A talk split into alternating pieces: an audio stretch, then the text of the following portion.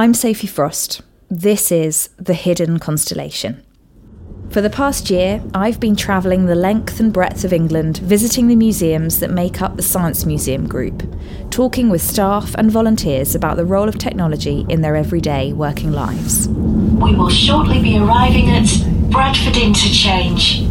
If you are leaving the train. In the late 1980s, British anthropologist Sharon MacDonald described her own feelings when embarking upon research at Science Museum in London. She said, I loved the immensity of the Science Museum and its almost surreal internal diversity, and the possibility of going behind the scenes of this world felt like and was a great adventure. Now, over three decades later, I've been speaking with individuals across the workforce at Science Museum Group to understand the new, hidden, distributed, legacy, and collective forms of digital work taking place across this vast and eclectic group of science and technology museums. The Hidden Constellation explores the future of work in museums, presenting the Science Museum Group as a case study of a museum service thinking about the value and impact of technology in the work that it does. In 1884, William Morris, a great scholar of work and culture, said, It is right and necessary that all men should have work to do which shall be worth doing and be of itself pleasant to do, and which should be done under such conditions as would make it neither over wearisome nor over anxious. In this series, I'm going to investigate how digital technology is fundamentally altering the way we work with our cultural heritage, specifically our science, technology, engineering, and mathematics, otherwise known as STEM, heritage. By spending time in the five distinct science and technology museums which make up the Science Museum Group, I seek to better understand how digital innovation is altering and influencing museum work. The museums within the group are the Science Museum in London, National Science and Media Museum in Bradford, Science and Industry Museum in Manchester, National Railway Museum in York, and Locomotion in Shildon in County Durham. Alongside these sits the no less significant National Collection Centre at the former RAF base in Wroughton, in Wiltshire, which will house 80% of the Science Museum Group's collections by 2023. This new facility has been designed to increase public engagement with and access to the stored collections of the Science Museum Group. We'll also be reflecting on how the group's online presence acts as its seventh site, enabling its collection of over 350,000 objects, not to mention archives, to be accessed and experienced by visitors across the globe. Digital touches everything across Science Museum Group, and the conversations I've had have been surprising, rich, and varied. From the process of collecting a meme of a sheep The meme we decided to try and collect was the absolute unit meme that the Museum of English Rural Life tweeted. We chose that one for two reasons. One, it was a physical photograph that got digitized, then was put on social media, turned into a meme, or, or it was associated with an existing meme concept, which is the absolute unit, and it just proliferated. To how staff used Twitter to stage a virtual exhibition about kaleidoscopes and Yorkshire Hollywood during lockdown. I mean, I'm not. I'm not on Twitter, so I'm not used to writing in that in that way. Um, and so it was a bit of a kind of a learning curve, to be honest. Um, but actually, it's really interesting because it's, it's a very different way of writing for text in a gallery. It's even a different way of writing from a blog. You know, it's it's, it's very much its own thing.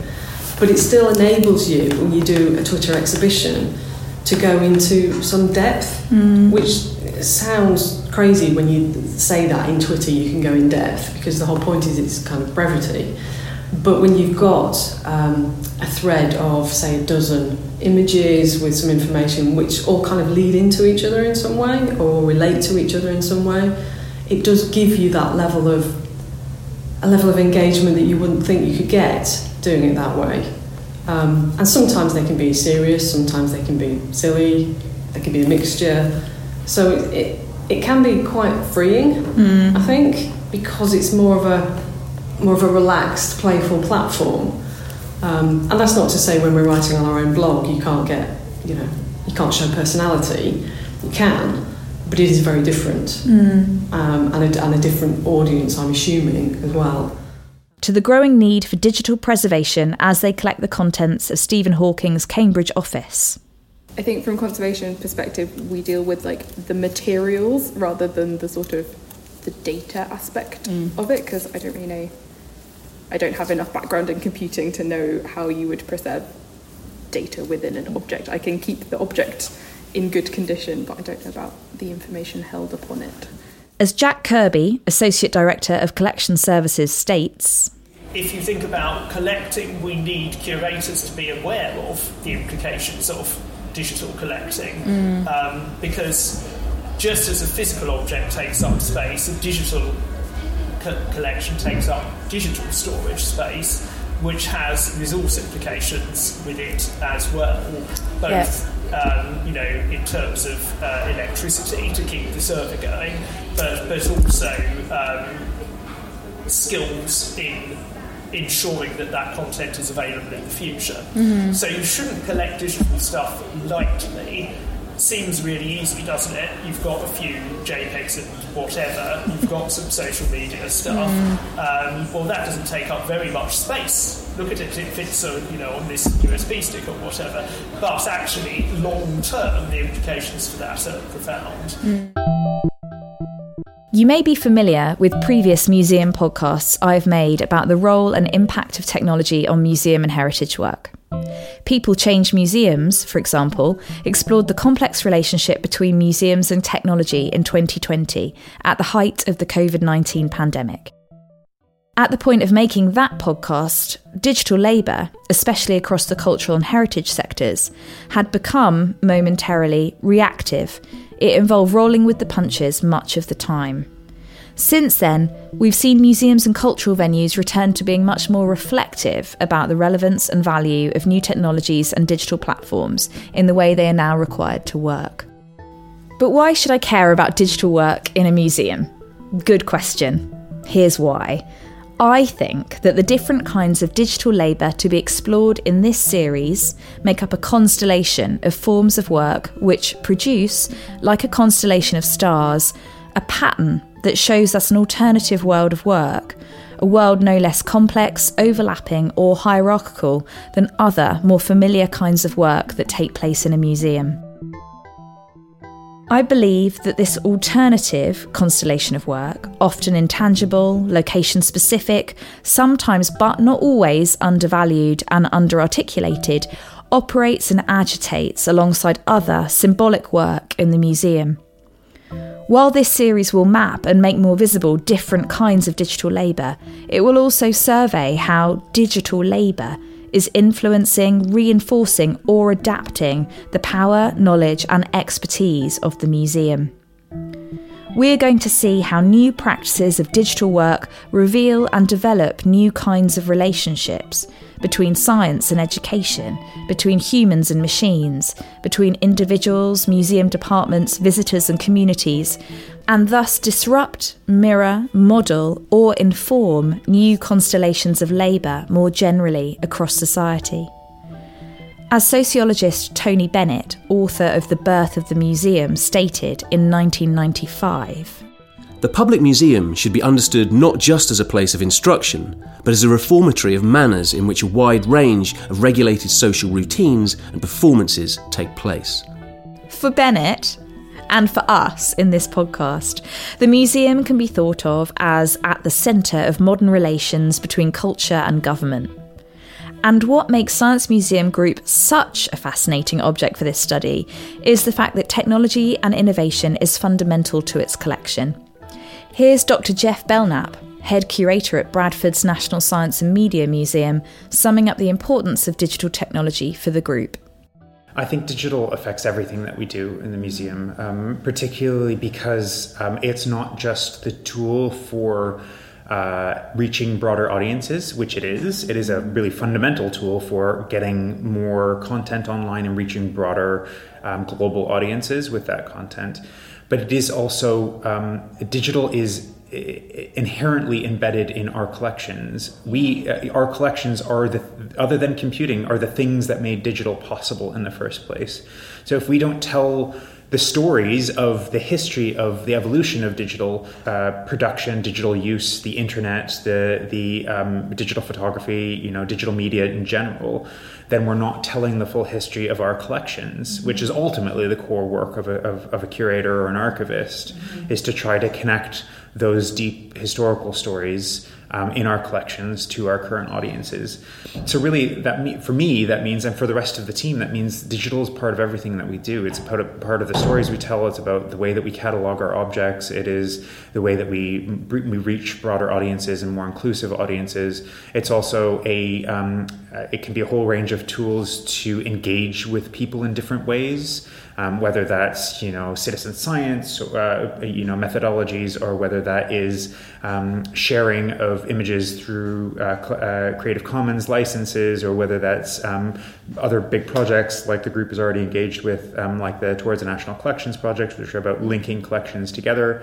You know, th- those allow us really to d- digital means allows us to create new ways of enabling connections with people ultimately, which is one of our driving remits. You know, that's what we're here to do. We're here to not just curate and collect the heritage that's important to all, us, but to make those relevant, to mm. to fundamentally connect those with people. Like a book made up of chapters, the Hidden Constellation is made up of five component episodes, each focusing on a different area of digital work in the museum. Each one will surface different, frequently unseen forms of digital labour. Together, they offer a cartography of digital behaviours, practices, and activities. Such a map will help us see an alternative hierarchy of expertise at work in the museum, one which reframes but does not necessarily always challenge traditional hierarchies of cultural production in this space. Here's an overview of what you can expect during the series. In the next episode, we'll be considering new forms of digital work at the Science Museum Group. We'll be hearing about how new, advanced, and more sophisticated artificial intelligence and machine learning techniques are enhancing the way the museum is able to make connections across a collection, joining together in unprecedented ways the people, places, and histories of objects and archival materials. Here's Dr. Tim Boon talking about the possibilities of digital innovation for him as a historian of science and technology. The data that represent our collections online are not strong mm-hmm. and they are very inconsistent. Um, we don't, we've never successfully applied standard taxonomies, for example. Um, what we have is hundreds of thousands of individual records of things which are sometimes comparable and sometimes not. You know, it's almost as though you know one inventory number will be steel pin, and another one will be box of steel pins, another one will be uh, milliner's shop, mm. pins included. You know, and they all have the same status uh, within, within the data we have. And I think the grounds for creativity are somewhat in not only doing that very clever data science that has happened in Heritage Connector, but also saying, also looking at things like the off-the-shelf tools which are available for doing things like geo geolocation and spatial mapping mm-hmm. of, of, of, collections of, of data, because that too would allow you to bring together things from different collections which spoke to the same topic. Um, pins on a map which represented films from the BFI, television programmes from the BBC, uh, archives held in a distant town, um, machine tools held in the Science Museum in London, the mill building itself in Bradford. You know, to be able to bring together those different things in a visual way mm. might turn out to be very potent in terms yeah. of um, what we're trying to do with the project. Mm-hmm. And when I say what we're trying to do with the project, it's in my mind a lot of a lot of our work is to do with helping the people who work digitally and the people who work historically to be able to speak some of the same language. Mm. This issue of digital being a singular language which one either understands or does not comes up a lot in studies of technology in museums and heritage sites. What was powerful for me when I spoke with Tim was the suggestion that being able to access this language and being able to broker and to find a bridge between those who were comfortable with using new emerging technologies and those more accustomed to more analogue ways of doing things could result in a considerable expansion of how we understand, access, and connect with our past. It seems to me there are types of history which we're only just being able, beginning to be able to do which are types of history which don't just use the written record but really draw on the material record as well. But more than that, mm-hmm. brings together different types of evidence and collections items from the past. Um, and in my own work, I've always written about the history of science and films and television and museum displays. I've always brought together those different sorts of things. Um, because I suppose I'm excited by what's the new question you can ask? What are the, you know, if you like, what's the category busting mm. question that you can ask? Because that's where the, the you know, you'll make the most exciting discoveries. A suspicious person, superstitious person might think, well, you're going to destroy the historian's craft if you automate it. But it seems to me that's not the case at all. What it will ha- what it will do is, if it works, is to bring more sources into purview than you could ever have imagined. And in good empirical work, new data change the questions you can ask. In episode 3, we'll focus on some of the hidden digital labour that takes place in a science museum. Museums, by their very nature, are data centric institutions, and managing all this data requires a lot of labour, generally unseen, unsung labour. According to Dr. Oonagh Murphy and Dr. Elena Villaespesa, museums have long been the collectors and creators of a diverse range of data. These data sets and the ethical and legal frameworks that govern them are complex, a complexity partly drawn out of the differing motivations and rationales for the collection and creation of these data sets, and the different historical legacies involved in their creation. In this episode, we'll hear from staff such as Dr. Laura Humphreys, Curatorial and Collections Engagement Project Manager, discussing the sheer quantity of information her team have had to wrestle with during the One Collection initiative, where some 350,000 objects are being moved from Blythe House in London to a new store at the National Collection Centre in Wiltshire. Science Museum Group, along with the British Museum and the V&A, have stored more than 2 million items at Blythe House, a Grade 2 listed building in central London and former headquarters of the Post Office Savings Bank since 1979. In 2015, the government announced a major £150 million grant to move the objects into modern and more appropriate facilities by 2023, after which the building will be sold for redevelopment. Here's a clip of my conversation with Laura during a long walk around of the weird and wonderful space that is the new National Collection Centre. So, what will come in here? So, all is... of Blythe House basically is going here. So, we're on the on the mezzanine and below the mezzanine. And we've started to have some collections have been unpacked here as well, so we'll see those in a second. Okay. Um, but yeah, it's going to take 18 months plus to unpack it all here. Mm-hmm. There's also collections from Manchester and Bradford will be coming to this part of the store in particular, to the small to medium part. And we've got some at the back, we've got some climate controlled rooms, which are for the more delicate bits of the collection, although this whole building is sort of lightly conditioned for things that need to be refrigerated or need a HEPA filter in the room. Right. They've got smaller rooms at the back. What, at the back, at the side? I've not quite got the geography of the building yet. I can't just quite get over the size of it. I mean, it almost feels like an Amazon warehouse style yep. size proportion. I think, yeah, I think that's sort of it. So this is the freestanding object grid. So this is where we will have all our large objects, but at the moment it's used for um, unpacking. So that there with the strapping on is a load that's been unloaded from a lorry and not yet unpacked. Okay. The stuff down there is unpacked but waiting to be processed and put in its right places. As well as being physically moved, the collection is also being recentered as a resource not to be stored, but used, researched, visited, and enjoyed.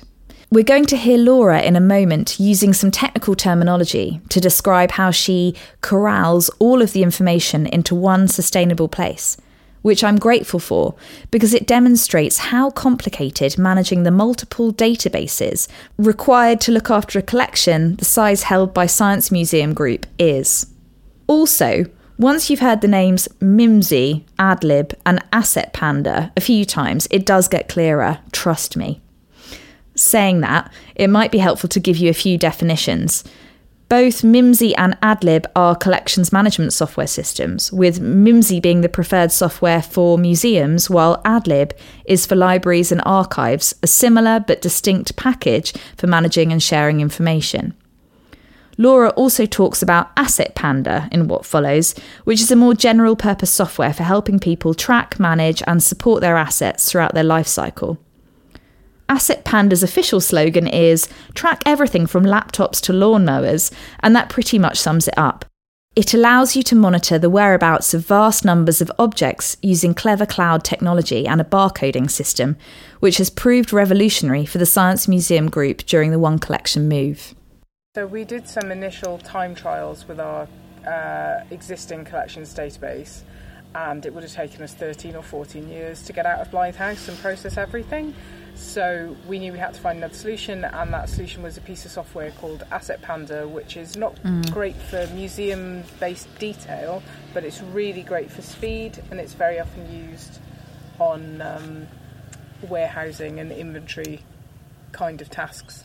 So it gave us the speed to get through 300,000 objects at Blythe House, which we couldn't have had in our existing database. So that was good, but it meant we then had to make sure the data was integrated properly at the end, which was took a, a further six months after we should have finished with it. So it wasn't without its problems, it wasn't perfect, but it meant that we could hopefully get out of Blythe House on time whilst inventorying, hazard checking, photographing everything.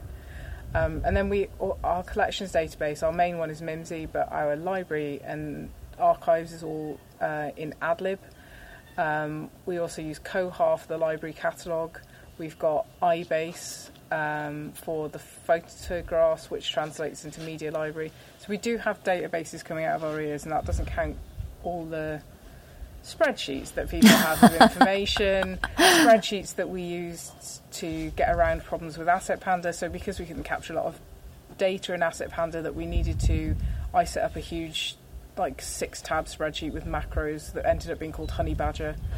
Um, Hang on, did you name it Honey Badger? Sort of. It was a collective effort because we decided that Asset Panda was causing a lot of problems, and it, a panda is actually a really inefficient animal.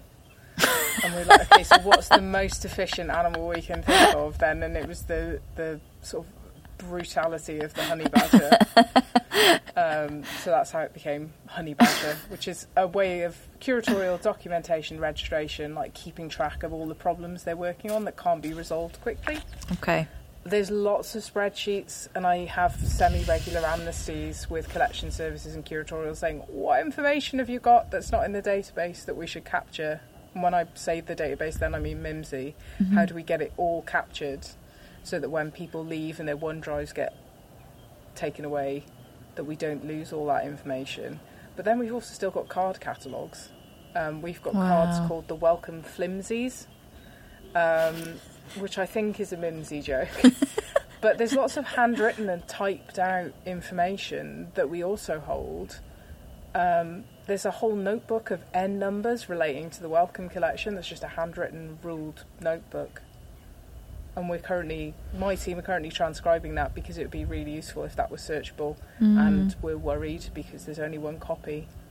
So there's information coming out of our ears, not all of it's digital, and we're trying really hard to corral it into one sustainable place.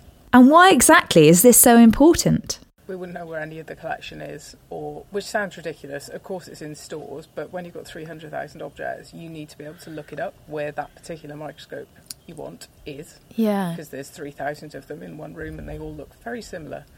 Um, Yeah, there's there's so much of that. A lot of that is my job. is made up of corralling that information together, Mm. trying to make it more accessible, make it better. We've always got an eye on the past and an eye on the future as well. So we're still using Mimsy and we're not really talking about moving on to a new database, but we probably will in the next five years. So actually, that is coming into our planning about um, if we do this big project to make parts and wholes in the database easier to understand and to be able to show a hierarchy on collections online, will that make our job harder when we have to change over to a new database, as we will in the relatively short-term future?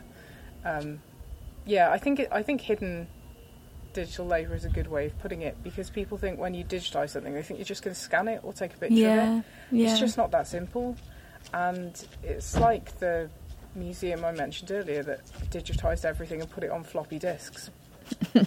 It's just not that simple, and it might be a terrible waste of time in 10 years to have done it all that way. So it's all a bit terrifying.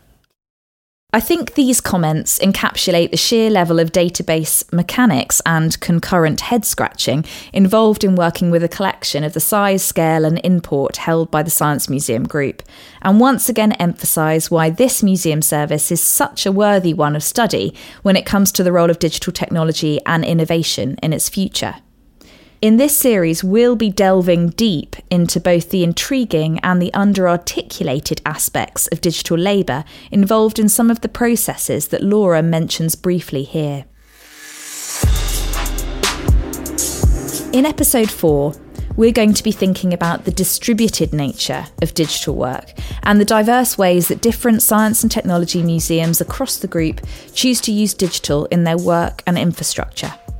For example, in Manchester, we'll be hearing from staff such as Chris Keady, Head of Learning at the Science and Industry Museum, discussing the role of digital in their education and outreach work. When we spoke, Chris acknowledged the location specific difficulties faced by the museum during the pandemic due to the lack of digital access experienced by some of its local audiences.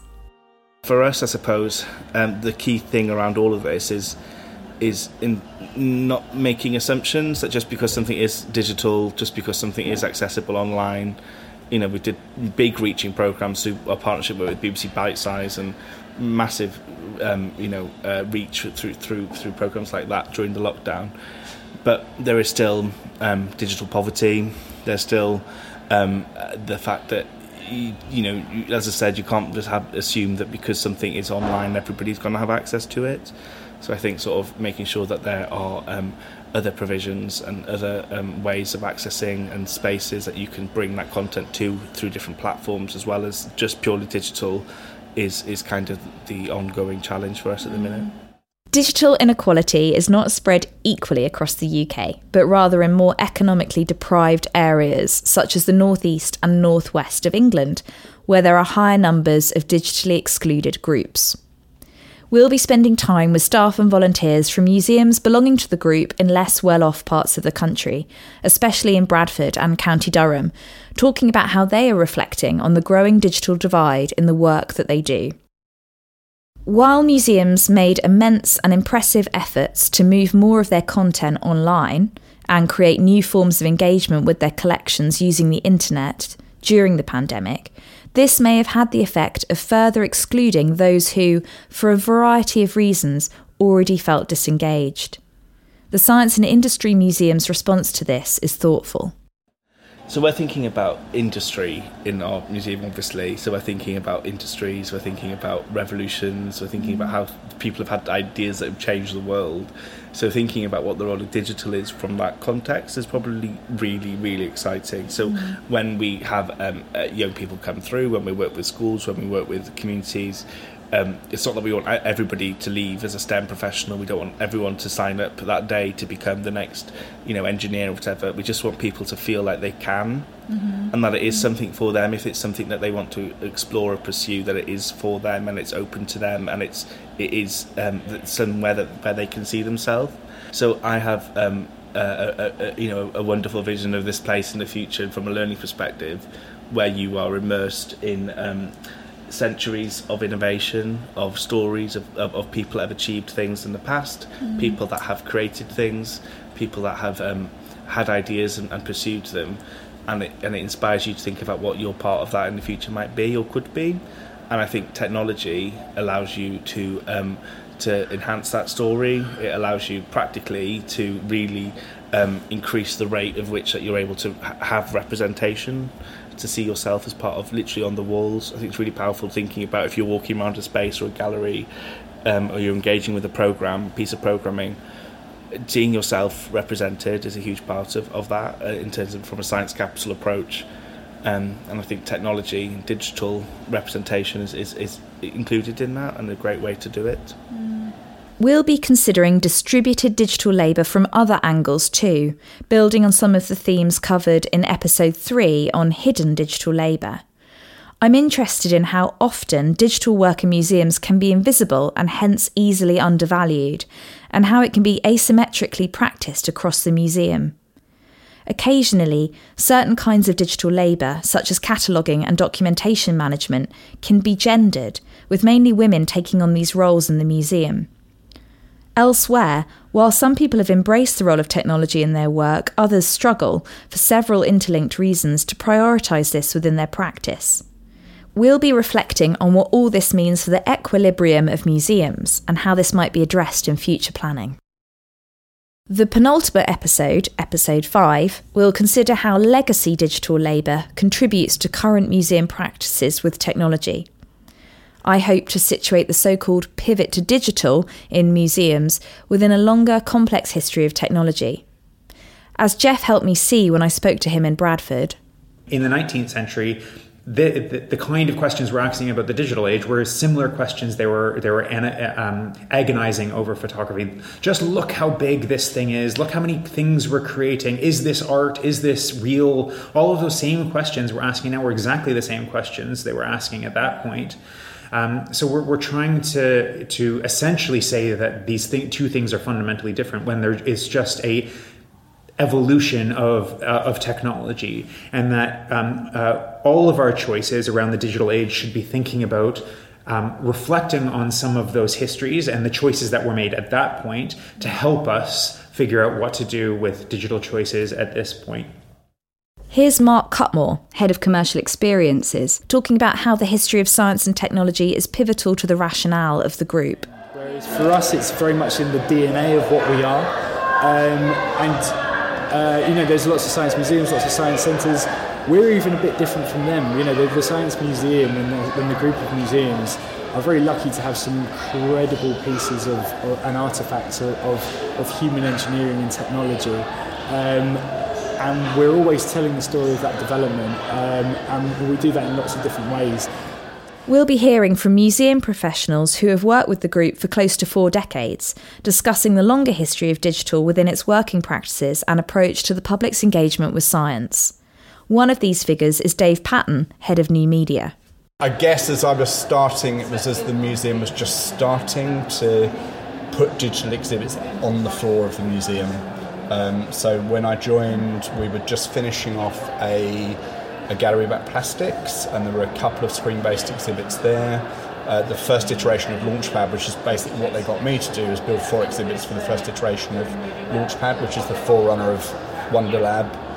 And, uh, and then things for the Space Gallery when that was that reopened in, Say, 1985. Right. Um, okay. But the yeah, the museum was really supportive, and the museum, I mean, before I came, had really kind of made the decision that I guess happened in quite a lot of big museums in, in the 80s about whether to engage with digital tech as a kind of interpretive media. Um, and, and some did, like this museum, you know, absolutely sees that as a great opportunity to do some things we wanted to do. And, and some didn't. And I think digital technology is just one of the tools that we use to tell the stories and to bring our stories to life. And it's really good at doing some things. Um, but but yeah, it can be quite expensive uh, and and it's got a you know, it's got a shelf life. Um, you know, in, in a way that you know, graphics panels last forever, really. You know, dioramas do. Digital technology has got a life of, you know, depending on what it is, somewhere between maybe five and if you're really lucky, about 15 years if you kind of really persevere with it. Um, but it can mean big big reinvestments on yeah on a fairly regular cycle, which is yeah not something that museums are really set up to cope with. Another is Tim, who we've already heard from in this episode. So when I started at the end of November 1982, um, the Science Museum was still formally part of the civil service. It was a department of the, it was a sub-department of the Department of Education and Science, as were quite a few of the national museums.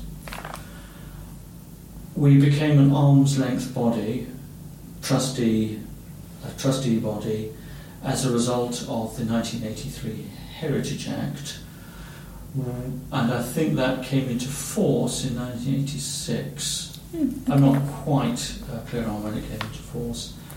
Um, and the National Heritage Act was, um, well, one interpretation is it was a way of losing numbers of civil servants from official figures um, under the Thatcherite revolution in government. All right. Um, and, but we continued to be paid for by the state.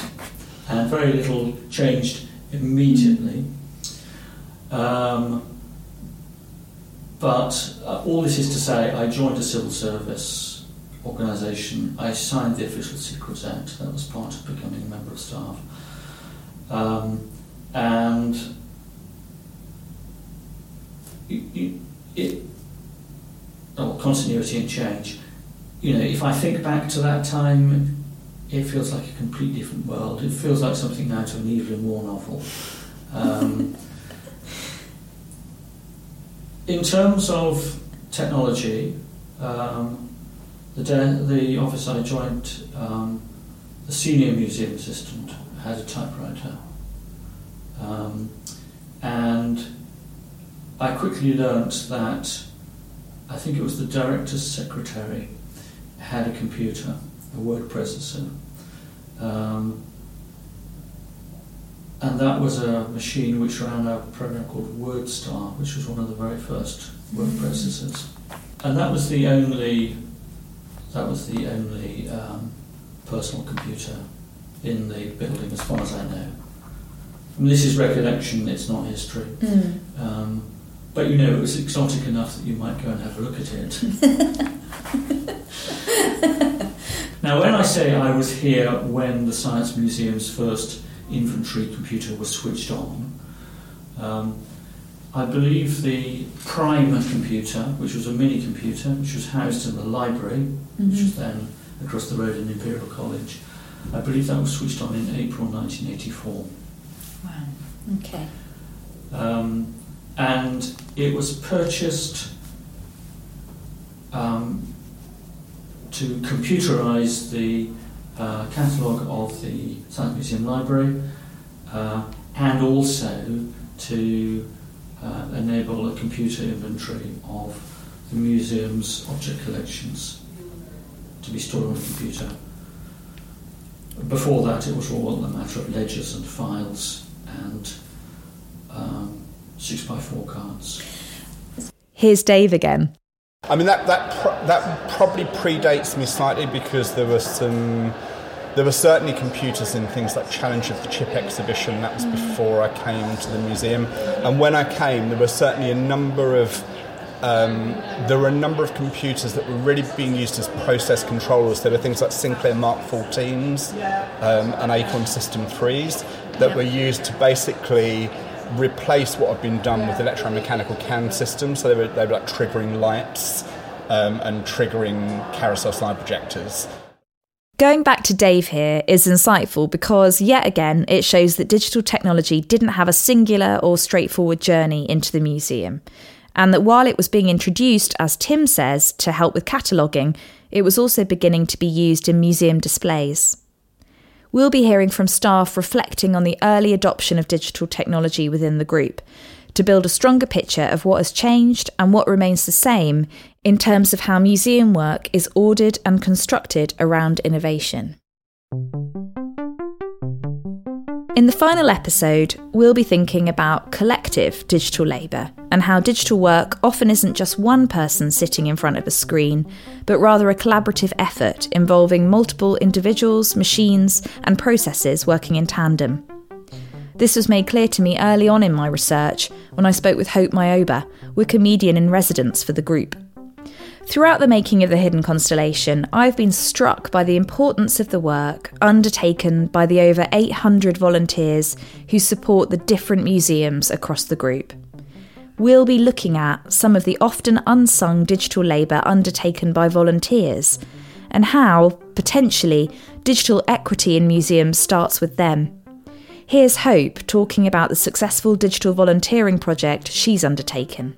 So, with the um, Wikipedia and SMG volunteering project, we wanted to kind of um, help the volunteers still feel part of Mhm. SMG and the museums that they were um, volunteering at. Like, as you said, with the pandemic, a lot of the volunteers couldn't come into the museums, so therefore they were kind of out of the loop in a way because a lot of volunteering work is you have to be physically in the museum. Sometimes you're helping with cataloguing, or you're coming in for like meetings and discussions.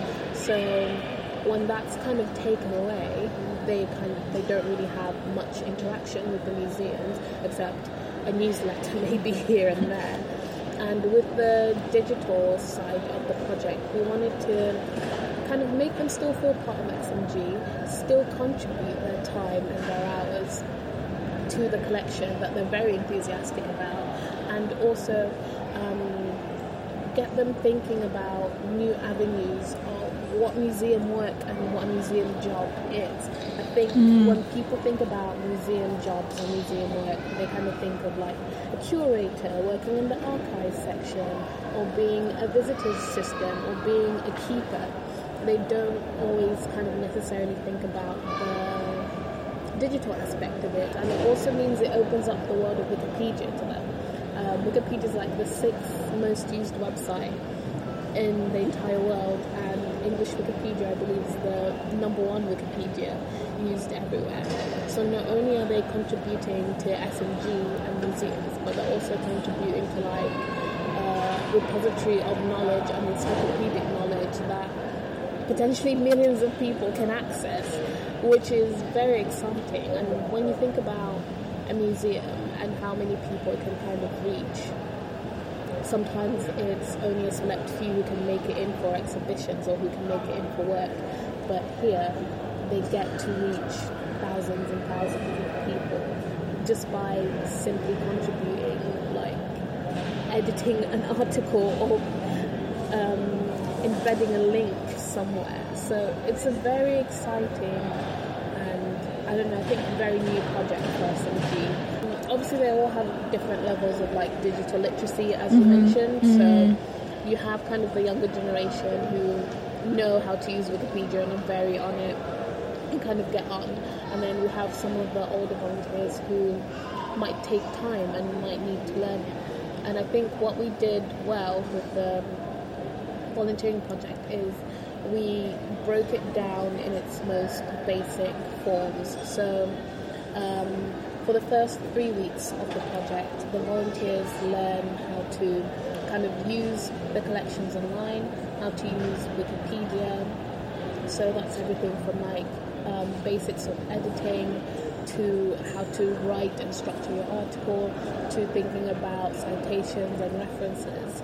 And then once they feel comfortable enough with all of that knowledge that they've learned, we then move on to specified um, topic sessions. And this is when they kind of start writing articles or editing or embedding links or uploading images around things like chemistry, everyday technology, women in STEM, um, climate change, and any other kind of sessions that we have. And we've kind of gotten to the point now where the older volunteers don't need me anymore. They, they've kind of gone off and they've learned all these new parts of Wikipedia that I didn't teach them about and interact with each other and teach each other how to how to use it. The cultural anthropologist Georgina Born, in her ethnographic study of the BBC, described it as an institution riven by contradictions, at once liberal and elitist, arrogant and fragile, a cornerstone of British democracy, yet replete with internal hierarchies mirroring Britain's broader social inequalities. The science and technology museums discussed in this series undoubtedly carry their own contradictions. This podcast is merely a constellation of perspectives. It does not claim to capture the museum in its entirety. There are inevitably things I've missed. Indeed, I think you'd need to loiter around these museums at least 100 years to understand them fully, and maybe you couldn't even then. It would be remiss of me not to mention that I've been researching and writing this at a time of intense public scrutiny for the group. There are many voices covering that story, and while this podcast remains attentive to what they have to say, it seeks to create its own narrative. I hope to show that by better grasping the new, hidden, distributed, legacy, and collective kinds of digital labour that take place here, we can build a more up to date picture of why a museum, as an institution of public knowledge and expertise, functions the way it does. Thank you for listening. See you here next time on The Hidden Constellation.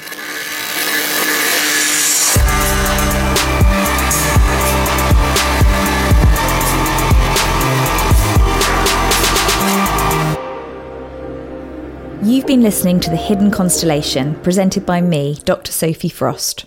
Voice actors are Chris Thorpe-Tracey, Reefa Thorpe Tracy, Ben Murray, and Stephen Orchard. Sound design and editing is by Chris Thorpe-Tracey of Lo-Fi Arts. My thanks go to everyone who participated in this episode, and most of all to the Science Museum Group for their time and generosity in letting me ask lots of questions for well over a year. This podcast has been created as part of the One by One research initiative, led by the School of Museum Studies at the University of Leicester and funded by the Arts and Humanities Research Council. If you enjoyed this podcast, please do subscribe and leave us a review. Thank you for listening.